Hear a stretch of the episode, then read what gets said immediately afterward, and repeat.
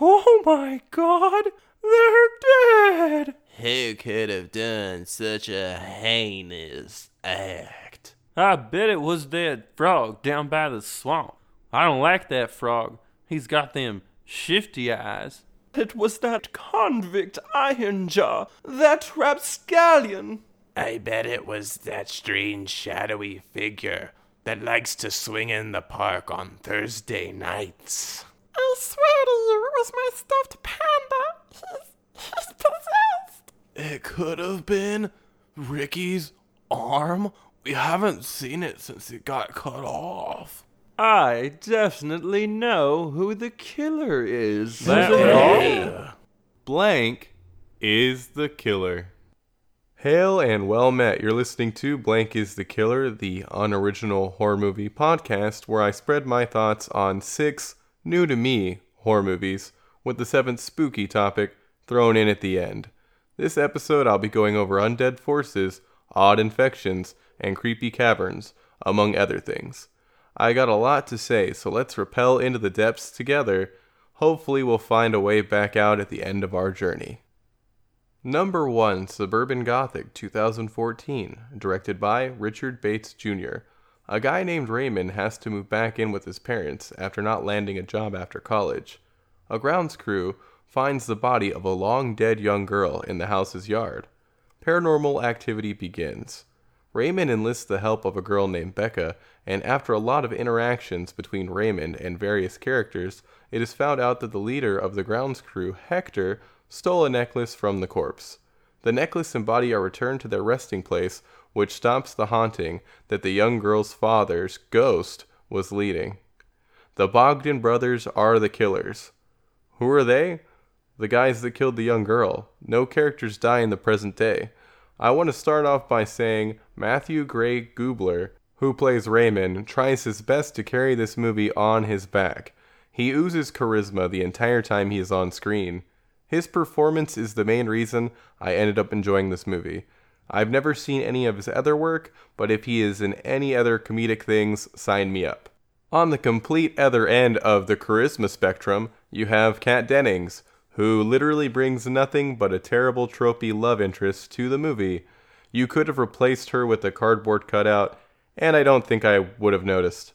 Speaking of terrible forced romance, I really thought this movie was going to duck the cliche of the two characters ending up together at the end. The movie starts off with Raymond and Becca talking about hooking up, but they never get to it. The relationship morphs into more of a platonic thing that I really liked. Then, bam, right before the credits roll, they make out. Come on. The forced romance is not the biggest issue with this movie. The biggest issue would be the copious amounts of racism and homophobia, which is used in more jokes in this movie than any other horror movie I've watched for this podcast combined, and this movie came out in 2014. The dad is made out to be a racist homophobe. To make you really think he's a bad person, they also throw in a quick scene where the dad gets a boner while creepily looking at a picture of one of his underage students. Why was this scene even in the movie? I get that him having his boner bent in half is pretty funny, but the movie already set up a better way for him to get the needed boner. Raymond starts jacking it on the family computer, and a haunting makes him abort the dolphin flogging and exit the room before closing out his porn window. The dad later sees this window when he gets on the computer. It would have been way funnier if he got the boner in this scene. Back to the racism and homophobia, which this movie is chock full of. I guess the writers Richard Bates Jr. and Mark Bruner wanted an easy way to make the townspeople and dad unlikable without putting effort into developing their characters. The thing is, it also seems like they were going for cheap laughs by being offensive. There are multiple moments in this movie that are downright hilarious, and none of these moments come from the terrible stereotype jokes or the continuous use of a derogatory term for gay people. If the writers cut out all that unfunny, offensive garbage and wrote more of the great character interactions that are in this movie, I would say it would have done a lot better. Seriously, the conversations that Raymond has with random people, his cousin Frank, and some of the one on ones with his dad, where the dad isn't playing up the old bigot character, are hilarious and charming. The movie has several jokes that actually made me laugh out loud. which kind of bummed me out since the writers showed that they could be funny but spent a majority of the time grabbing low hanging fruit off the offensive stereotype tree. Offensive jokes can be hilarious. If you're going to make an off joke, make sure it's funny. Also, don't make the minority the butt of the joke. For instance, in Ash vs. Evil Dead, there's a quick back and forth between Ash, played by Bruce Campbell, and Pablo, who's played by Ray Santiago, who also plays one of the gardeners in Suburban Gothic. Ash starts off with, Alright, look, we get this done quick enough, we might have time to stop for churros. And look, that's not a racist thing, Pablo.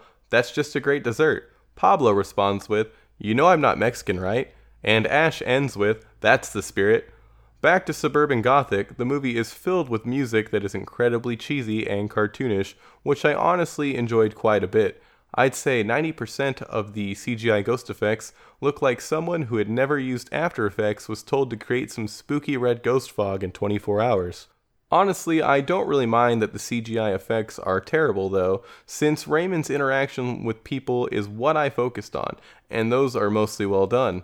John Waters plays a random character that is on screen for a hot second and says the following amazing line that I'll give with no context Give me a blowjob and you can have the skeleton. I haven't really seen any of his stuff, so I'll try to check out something from him eventually. I want to say at least one of his films could be labeled a horror movie. The Dead Little Girl's Skull is an adult skull, which is a funny oversight. This movie, like many other movie and TV shows, suffers from sober drunk people syndrome. I'm not sure why it's so hard to have actors pretend to be drunk on screen. Ambrose, the little girl's dad, is doing the majority of the haunting and is actually pretty creepy. In my opinion, this movie would have become a huge cult classic if the terrible red spooky fog was replaced with more shots of Ambrose, the cheap racist and homophobic jokes were removed, and the movie ended with Raymond and Becca as just friends. Actually, I think getting rid of Kat Dennings altogether would have helped. I recommend Suburban Gothic solely on Matthew Gray Gubler's performance. He won an award for Best Actor at Screamfest in 2014 for this. He's an incredibly good comedic actor. Watch it if you are looking for a few laughs and can look past some really pointless bigotry. Number 2, Pontypool, 2008, directed by Bruce McDonald. I recommend checking this out with no knowledge of the plot, so if you'd like to go in blind, skip to. Okay, here we go. A guy named Grant Mazzy recently started a new job as the host of a morning radio show in Pontypool. He starts off a broadcast as he usually does, with the station manager Sydney Briar and technical assistant Laurel Ann in attendance. During the broadcast, the crew at the station hears from their fake helicopter reporter Ken Loney, who's actually in a van, that a strange riot has broken out at the office of a Dr. Mendez.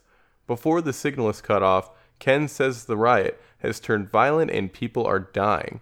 Mazzy and the crew try to figure out what's going on. Dr. Mendez randomly pops up at the station and says people are going crazy. Laurel Ann starts acting weird and after being locked out of the sound room ends up dying after banging into the window multiple times and throwing up a ton of blood. Eventually, it's pieced together that people are being infected by the English language, which makes them try to murder people. Mazzy is able to cure Sydney after she gets infected by making her lose understanding of a word. Dr. Mendez leaves the station. Mazzy begins broadcasting nonsense with Sydney's help to help try and cure people. The station is surrounded by a military force who are killing the infected. The military begins counting down and the credits roll once the countdown is over. After the credits, that has audio playing that states the infection hasn't been stopped, Mazzy and Sydney are shown to be still alive in a hyper stylized shot of them in a different place. People infected by English words are the killers. I might have went a little overkill on the summary there. As I think I've talked about before on this podcast, I had a brief stint as a radio DJ during college, so I love when radio booths pop up in movies. The majority of Pontypool is set at a radio station. There is a very brief part outside of the station when Mazzy is driving to work, but other than that, the whole thing is basically a bottle movie. Pontypool is an incredibly fresh take on the infected zombie movie. It's not technically a zombie movie since bites aren't turning people. The English language is. The way the infection is spread is never clearly revealed. The characters basically find out that people are being infected once they say or hear a specific word and understand a strange inner meaning. I know that sounds incredibly confusing, but it's kind of supposed to be. A big thing the movie has going for it is the fact that the audience is in the dark alongside the characters regarding what exactly is going on. It is really cool to find out little snippets of the story through phone calls from people calling into the radio station instead of cutting away to a scene that just shows zombies. The acting in this is good. Stephen McHattie plays Grant Mazzy and comes off a little hammy at times, but I believe that's how some radio DJs would actually act in real life. He has a great take no prisoners attitude. Lisa Houle plays Sydney and is completely believable. Fun fact Stephen McHattie and Lisa Houle are married. The one character that is a little hard to believe is Laurel Ann, played by Georgina Reilly, since she's supposed to be a veteran, but she doesn't seem genuine when she snaps into military mode. I don't even think her character needs to be a veteran. For some reason, the movie has a scene where a community theater comes into the station to perform a song they are working on for what they call Lawrence and the Arabians. A bunch of them are sporting brown face. Fun fact the writer of the movie and book it's based on, Tony Burgess, is one of the men in the group. The only other movie I can think of that has brownface is Short Circuit 2, and that came out 20 years prior. Come on, people. There are a couple of out of place scenes in this, the first being a segment where Mazzy is saying obituaries over the air with shots of people who have died standing still and looking at the camera in black and white. The other is a completely confusing after credits scene that has Mazzy and Sydney speaking nonsense in stylized black and white that gradually gains color. The movie originally had this scene as the ending before the credits, but test audiences didn't like it. I honestly think the movie is better without it. There are some strange sound effect choices. The worst violator is a cheeseball big reveal sound effect that plays when Dr. Mendez tells Mazzy he hopes what Mazzy's getting out there isn't going to destroy the world after Mazzy has been trying to warn people about what's going on. There is not a lot of gore in this, but the gore they do with Laurel Ann's busted up mouth after she keeps bashing her face into things is well done and incredibly disturbing. As I said at the very beginning, I recommend watching Pontypool. I think it's a fresh take on a zombie movie. Number 3, Dead Shack, 2017, directed by Peter Ricq. Three kids, Summer and Colin, who are siblings, and Jason, who is Colin's friend, are going on a weekend trip to a cabin with the siblings' dad, Roger, and his girlfriend, Lisa. Once at the cabin, the kids explore and see a woman in a neighboring cabin drug two bro dudes to feed them to her zombie family. The kids go home to get help from Roger, who's drunk, in an attempt to save the bros. It doesn't go well, and Lisa and Robert end up dead. The movie ends with the kids killing the zombie family and the neighbor who was taking care of them. The neighbor, zombies, and Colin are the killers. I'm counting Colin since he kills the neighbor after she has been incapacitated. This movie is dog poop, like one of the worst movies I've ever seen dog poop. Actually, it's more like a dog poop that was eaten, thrown up, eaten, then pooped again. Since I have a feeling my body is going to be possessed by a rant, I'll quickly spout out the few things that I almost enjoyed. The music is done by a band called Humans. I didn't like the score they did for this, but recommend checking out their first album, Avec Mes Mecs, which is French for With My Guys. It's a good poppy electronic album. The score they did for Dead Shack is uninspired and bland. It tries to steal the sound of Stranger Things and fails miserably. Oh, great. The Ran is already starting to take over. Uh, I like the dad character. He is genuinely funny in parts and at least tries to act drunk. Having the dad be drunk is a cool way to add conflict to the plot. The drunk acting is better than most movies and shows, but his movements and eyes give him away instantly. There is some cool practical gore in this that isn't absolutely horrible. I am not a fan of overly black blood, but the movie says the blood is black because zombies, whatever. That's all the good I got. I'm just going to spew different tidbits of stuff I didn't like from here on out. Lisa, the dad's girlfriend, is played by an actress that barely looks older than the daughter. The dad is already an incredibly young dad, and having such an incredibly young looking girl be the girlfriend was confusing. The acting in this is abysmal all around, with the dad being the best of the worst. The worst of the worst, which is actually one of the greatest Christian Slater impersonations I've ever seen on screen, comes from Matthew Nelson Mahood. He plays Jason, which is a name I had to look up since I started only referring to him as young Christian Slater. His performance is at least unintentionally hilarious, unlike everyone else who doesn't react in a usual way to anything that happens to them. The humor in this is 98% not funny in the least. The 2% that is slightly humorous comes from the drunk dad and some scenes with the zombie children. There is a part in the movie where the kids need to go rescue their dad, who was left at the neighbor's house after he passes out from drinking drugged wine. Jason uses this time to reveal that he's rich, has family issues, and didn't want anyone to know that he's rich. Jason, this is not the time. No one cares. This literally adds nothing to the story. Zilch. All the writing in this is completely abysmal. A terrible running joke has Colin calling shotgun over and over. Shut up, Colin. The Uggo Bros that end up getting eaten are wearing terrible vests. Were their torsos freezing but their arms were on fire?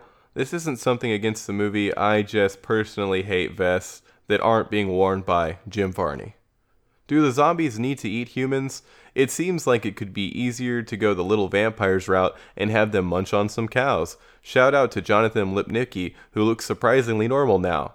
Maybe the neighbor could have given the zombies tomatoes so they could suck the red out. Wait, that wouldn't work. They aren't vampire bunnies.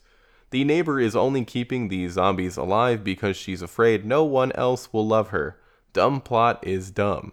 There are multiple heads destroyed with terrible CGI. I know this is a Kickstarter movie, but still. Finn Wolfhard from Stranger Things and It was in the proof of concept video for this. I don't think he could have carried this garbage on his back if he had been in the actual movie. The proof of concept was also bad.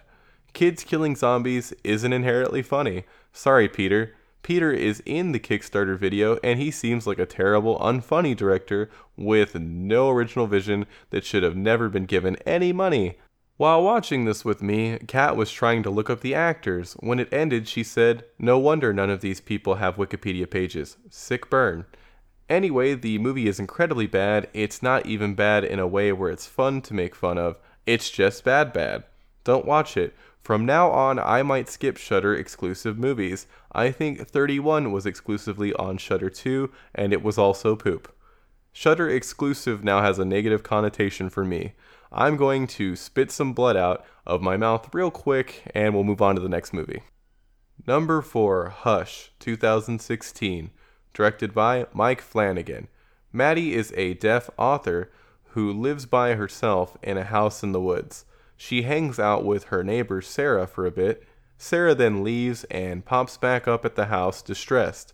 She's killed by a man wearing a mask who has a giant neck tattoo. The man notices Maddie is deaf and begins tormenting her after taking off his mask. Maddie does some questionable things. Sarah's boyfriend John shows up and is bested by the killer after Maddie distracts him. Maddie then goes into full killer be killed mode and is able to take out the killer. The previously masked man with the giant neck tattoo is the killer. The idea of a person who is deaf being stalked by a killer is an interesting concept that isn't fully capitalized on in this movie. There are very few parts in Hush where the main character being deaf affects things. Maddie still makes the same dumb decisions that a hearing protagonist would. For instance, there are multiple instances where she'd probably be safe if she followed through with one of her plans. The first of these plans is when she sneaks out of the house and hides under it, the killer has no reason to look under the house since he thinks Maddie is still inside. She probably could have bought a lot of time chilling outside the house, then ran out into the forest once the killer decided to go inside. The second time she has a good plan and turns it into a bad one is when she gets on the roof. She could have just laid on the rooftop. There is no way the killer would think to climb out onto the roof and check for her. Instead of just staying on the roof out of sight, Maddie throws a flashing light into the woods, then loudly tries to get down from the roof, alerting the killer, who shoots her in the leg with a crossbow. She climbs back up. The killer then tries to climb after her, and she gets his crossbow away from him. She has the high ground and could easily wait for the killer to climb up and bash him in the face with the crossbow, but she instead goes back into the house after pulling the bolt out of her leg, causing her to bleed more. When John comes up, you think, yes, this guy is actually intelligent. He sees through the killer's fake cop routine and is going to bash his head in with a rock. Right when John is about to take the killer down, Maddie bangs on a window, giving the killer an attack of opportunity where he stabs John in the neck. John still fights and gets the killer in a headlock on the ground. This prompts Maddie to run outside with the crossbow and shoot the killer in the head. Wait, that's not what happens. Maddie just sits in the house and lets John die in vain. She ends up saving her cat by shooting the killer in the shoulder with the crossbow, though. It's not like she had one shot and it needed to be a fatal one. At least I don't have to have another pet warning on this podcast. Other than the terribly stupid decisions that plague most horror movies, this was an enjoyable watch. The gore in it is very well done, sans some terrible CGI blood spurting that happens after Maddie stabs the killer in the neck with a corkscrew.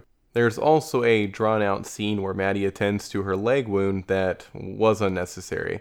The pour some form of alcohol on the wound and tie it up scene is in way too many movies. The acting is alright. Kate Siegel has been in a lot of horror movies recently as minor characters, so it's awesome that she stars in this. It probably helped that she's married to the director and they came up with the idea together. Siegel plays a minor character in Gerald's Game, and like in that movie, Hush has some brutal hand violence. Luckily, it's not nearly as bad as the Gerald's Game scene that still pops into my head every once in a while to skeeve me out. John Gallagher Jr. plays the killer in Hush, and I didn't realize that he's the same guy that plays Emmett in 10 Cloverfield Lane. He also appears to play the main character in the Belko experiment, which I plan to check out soon. He's good in Hush, but he's not the most threatening dude. I think the movie would have been better if he never took off the mask. The mask is prevalent in the advertising, but barely in the movie. In one scene, the killer uses Sarah's dead body as a puppet to knock on a window and freak Maddie out, which I found pretty twisted. That's a lot of dead weight to lug around, though. If you are looking for a fun episode of Tom and Jerry that is feature length and has Jerry played by a woman who is deaf and Tom played by a sociopath with a neck tattoo, check out Hush. While not being the best thing ever, it's not bad. Number 5, The Descent, 2005, directed by Neil Marshall. I heavily recommend checking this one out without any spoilers. It's an awesome movie. Skip to 27 minutes 39 seconds if you'd like to give it a fresh watch. Now, on to the summary. One year after a terrible car accident leaves her husband and daughter dead, Sarah joins her daredevil friends for some spelunking. Everyone thinks they are adventuring through a simple cave, but after a cave in, it's revealed that their leader Juno took them to an unmapped cavern. They all try to find a way out while also dealing with troglodyte creatures. Most of the group die from creature attacks, and one of the friends named Beth is accidentally killed by Juno. Juno and Sarah make it to the exit. Sarah confronts Juno about leaving Beth for dead. Juno isn't honest about being the reason Beth died. Sarah then reveals that she knows her husband and Juno were having an affair. Sarah leaves Juno for dead after stabbing her in the leg with a climbing pick. Juno is killed by the creatures while Sarah escapes. Juno, Sarah, reckless driving, and troglodytes are the killers. This movie has been recommended to me over and over online and in person. Why it took me so long to watch, I have no idea. It's a great horror movie. It covers tons of real life fears like outliving your loved ones, infidelity, claustrophobia, and accidentally causing a loved one's death. Also, bloodthirsty cave dwellers. Honestly, this movie doesn't even need the monsters to be scary. The scene where Juno accidentally kills Beth by stabbing her in the throat with a climbing pick is way more horrifying than any of the creature scenes. especially since it's something anyone could end up doing. If I'm being attacked by monsters in a dark ass cave and think another one is sneaking up on me, I'm not going to ask questions first. Well, I might now, since I don't want to accidentally kill one of my friends. Juno is made out to be the villain of the group before this instant, though. She endangers everyone's lives by taking them into an uncharted cave and was having an affair with one of her best friend's husbands. Talk about a terrible person. Even though she does a lot of absolutely terrible things, it still feels off when Sarah basically kills Juno by crippling her and leaving her behind. Sarah goes through a lot of trauma in the movie, though, so her not thinking clearly makes sense. The acting in this movie is fantastic. Everyone does a great job. The gore is incredibly well done and practical for the most part. There is a scene where a character breaks her leg and the bone has to be reset that is yeesh inducing. I've never broken a bone, but if I did and could see a bone sticking out, I think I'd pass out. The effects for Beth getting her throat stabbed through are grisly and help fill me with a complete sense of dread. I want to say the only negative thing I have to talk about in this movie are the amount of jump scares that are in it. There are two back to back jump scares of flying animals popping out randomly from somewhere. What makes one of them worse is that the jump scare uses some of the worst CGI bats I have ever seen. The movie is actually scary in and of itself, so I don't know why there are so many cheap jump scares in it. The only other thing that is completely awful is the title card. It looks incredibly cheap and doesn't fit the film. The creature design is simple and humanoid. They are creepy and just believable enough to work perfectly. While watching the movie, I could not determine if it was actually filmed in caverns or not. After looking into it, the filmmakers considered it too dangerous to film in an actual cave, which makes complete sense. They ended up building one instead. None of the caves in the film are real. During production, the film was given the joke name Chicks with Picks. I definitely recommend checking out The Descent. It's a truly scary movie being stuck in pitch black caves with no sure way out, with finite light, is just a terrifying situation to be in. People that crawl through tiny cave openings, why do you do it, and are you insane? Number 6, The Mummy, 1999, directed by Stephen Sommers. Brendan Fraser leads a group to Hamunaptra, the city of the dead, in order to recover an ancient book. Wacky hijinks happen along the way, and the mummy of Imhotep is resurrected. After more craziness happens, Imhotep is made mortal again after a girl named Evelyn reads from the book of Amun Ra. Brendan Fraser then pushes Imhotep into the river of death, and the main characters live happily ever after. Brendan Fraser, Evelyn, Imhotep, Anck-su-namun, flesh eating scarabs, random soldiers, Americans, and an ancient booby trap are the killers. For a PG 13 rating, a lot of people are randomly killing each other in this movie. Imhotep is played by Arnold Vosloo, who is also in the amazing Frankie Muniz and Hilary Duff movie Agent Cody Banks. All of the acting in this movie is terrible and cheesy. It was nice to see Brendan Fraser on screen though, since I haven't sat down and watched a movie starring him for quite some time. He's a lovable goofball. He recently did an interview about what's been going on in his life that's worth a read. We all love you, Brendan Fraser. I think Hollywood is trying to make Chris Pratt the next Brendan Fraser, and it's not working for me at all. Somehow I avoided all of these mummy movies growing up. I'm not sure why I didn't see it, but watching The Mummy without nostalgia glasses allowed me to see how bad it actually is. First things first, this movie is incredibly bad. Does that mean that it's not enjoyable? Not in the least. It is a very enjoyable, bad 90s blockbuster. The cheesiness is a strength of the movie. This is basically a live action cartoon. Is it a horror movie? Not really, but I'm counting it because it's a movie based on a classic monster. There are some parts that could be scary, like the flesh eating scarabs, but the CGI is so bad that I wasn't really phased by a bug crawling under a man's skin. Some of the CGI is passable, but overall it's pretty horrendous. There are movies released before The Mummy with decent CGI, so I'm not going to give it a pass for being a 90s movie. The plot of this movie is similar to the original. In both movies, Imhotep is a dude that has the hots for a lady he is forbidden to love, which ends up getting him killed. He then tries to resurrect his forbidden GF after he pops back up from the dead himself. In both movies, things don't work out for him, and a hunky hero runs off with the woman with Egyptian heritage that Imhotep kidnaps for his ritual.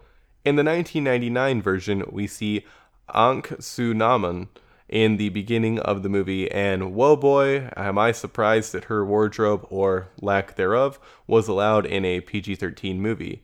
Barely anything is left to the imagination. Maybe she's the reason why this movie was popular amongst boys my age when I was younger. This Mummy reboot was in development for years before the Brendan Fraser version was decided on. Clive Barker was originally tapped to take a shot at it. It said his take was going to be dark, sexual, and filled with mysticism. Sounds like Clive Barker to me. The next possibility had Joe Dante, the director of Gremlins, cast Daniel Day Lewis as the mummy.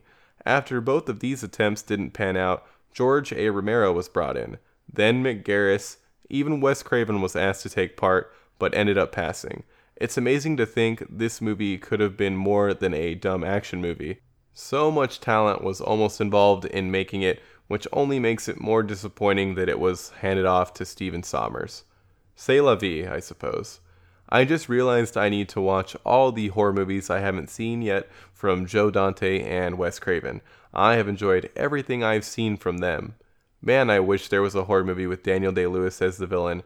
With his acting chops, he'd definitely be able to channel a truly terrifying presence. I guess he's kind of a villain in Gangs of New York, and There Will Be Blood at least. What was I talking about? Oh, yeah, The Mummy. Since I don't have nostalgia glasses for the film, I didn't particularly love it. It's an enjoyable, dumb blockbuster from the 90s. Nothing exceptional at all. I don't really recommend checking it out if you haven't already, since it didn't age well. Maybe someday I'll check out the new new reboot with Tom Cruise. I heard it's absolute trash. Number 7, The Beginning of Mayhem, 1984 to present. Mayhem is a Norwegian black metal band formed in 1984 in Oslo. They are a cornerstone of the Norwegian black metal scene. Why am I covering a black metal band for the seventh topic? Well, during the last episode, I went over how in the book the movie The Ritual is based on, a metal band helps a lady find human sacrifices for an ancient evil. In the movie, the metal band was replaced by strange forest cult people. I said that I thought that a metal band could work on screen because actual metal bands have done a ton of weird and awful things in real life. The most notorious of these bands is Mayhem. The band was formed by guitarist Euronymous, bassist Necro Butcher, and drummer Kjetil Manheim. I guess the latter never decided an edgy pseudonym. He didn't stay around long either. The lineup of the band that I'm going to focus on here was comprised of the lyricist Dead, drummer Hellhammer, bassist Varg aka Count Grishnackh, and guitarist Euronymous. This lineup, along with Attila Csihar, on vocals recorded what is considered the most influential black metal album, De Mysteriis Dom Satanas. Dead is said to be the first black metal musician to adorn corpse paint, which he put on because he wanted to look like a corpse. Here's a quote from Hellhammer Before the shows, Dead used to bury his clothes into the ground so that they could start to rot and get that grave scent. He was a corpse on stage. Once he even asked us to bury him in the ground, he wanted his skin to become pale.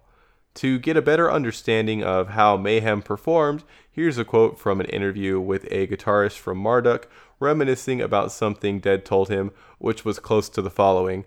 Before we began to play, there was a crowd of about 300 people in there, but in the second song, Necrolust, we began to throw around these pig heads. Only 500 people were left. I like that. We want to scare those who shouldn't be at our concerts, and they will have to escape through the emergency exit with parts of their body missing, so we can have something to throw around. If someone doesn't like blood and rotten flesh thrown in their face, they can F off, and that's exactly what they do. They were obviously a real class act. Dead ended up committing suicide, which is the reason why he isn't the singer on the debut album. He left a note that starts with Excuse the Blood. His depression and tendency towards self harm was known throughout the band, and Euronymous allegedly egged this on due to what he considered its metal nature. Euronymous found the body and, before alerting the police, took a picture of it, which ended up on the cover of one of Mayhem's bootleg live albums, and he also collected fragments of Dead Skull, which he made necklaces with, which he gave to musicians he deemed worthy. Sometime after the suicide of Dead, Euronymous was murdered by Varg. The true reasons for the murder have never been revealed. It's speculated that it may have been over power of the band, a financial dispute, or an attempt to outdo another stabbing that happened in Lillehammer. But Varg states to this day that it was self defense. How someone ends up dead with 23 cut wounds when the alleged defender walks away practically unscathed is a mystery to me. Varg was sentenced to 21 years in prison for the murder and also some church arsons he was attached to. The Norwegian black metal scene sure loved some church burnings. Varg was released after serving 15 years and has been in more trouble since then regarding possible terrorism and definite bigotry. So, yeah, he's a terrible human being. Necro Butcher left Mayhem after Dead Suicide due to how much it affected him, but has since returned to the band. Necro Butcher is the sole remaining member of the original lineup not that all the other members are deceased, the others have just left Mayhem. That ended up being a lot more depressing than I meant it to be. Real life is a lot scarier and darker than movies. That's it for this episode. That last topic was a little weird this week. Let me know your feelings on it. As always, this podcast is hosted on stickerfridge.com, which allows it to pop up on all your favorite podcast apps and iTunes go check out Sticker Fridge, listen to their other podcasts, and watch their shorts. The next episode of Blank is the Killer will be up on March 11th. If you have any feedback or anything that you want to say, I'd love to hear it. I currently feel like I'm in a vacuum with this podcast, so if you like something or dislike anything about it, let me know. I'm always trying to make it better. If you're feeling generous, leave a review on iTunes. See you in two weeks. I have to go return some videotapes.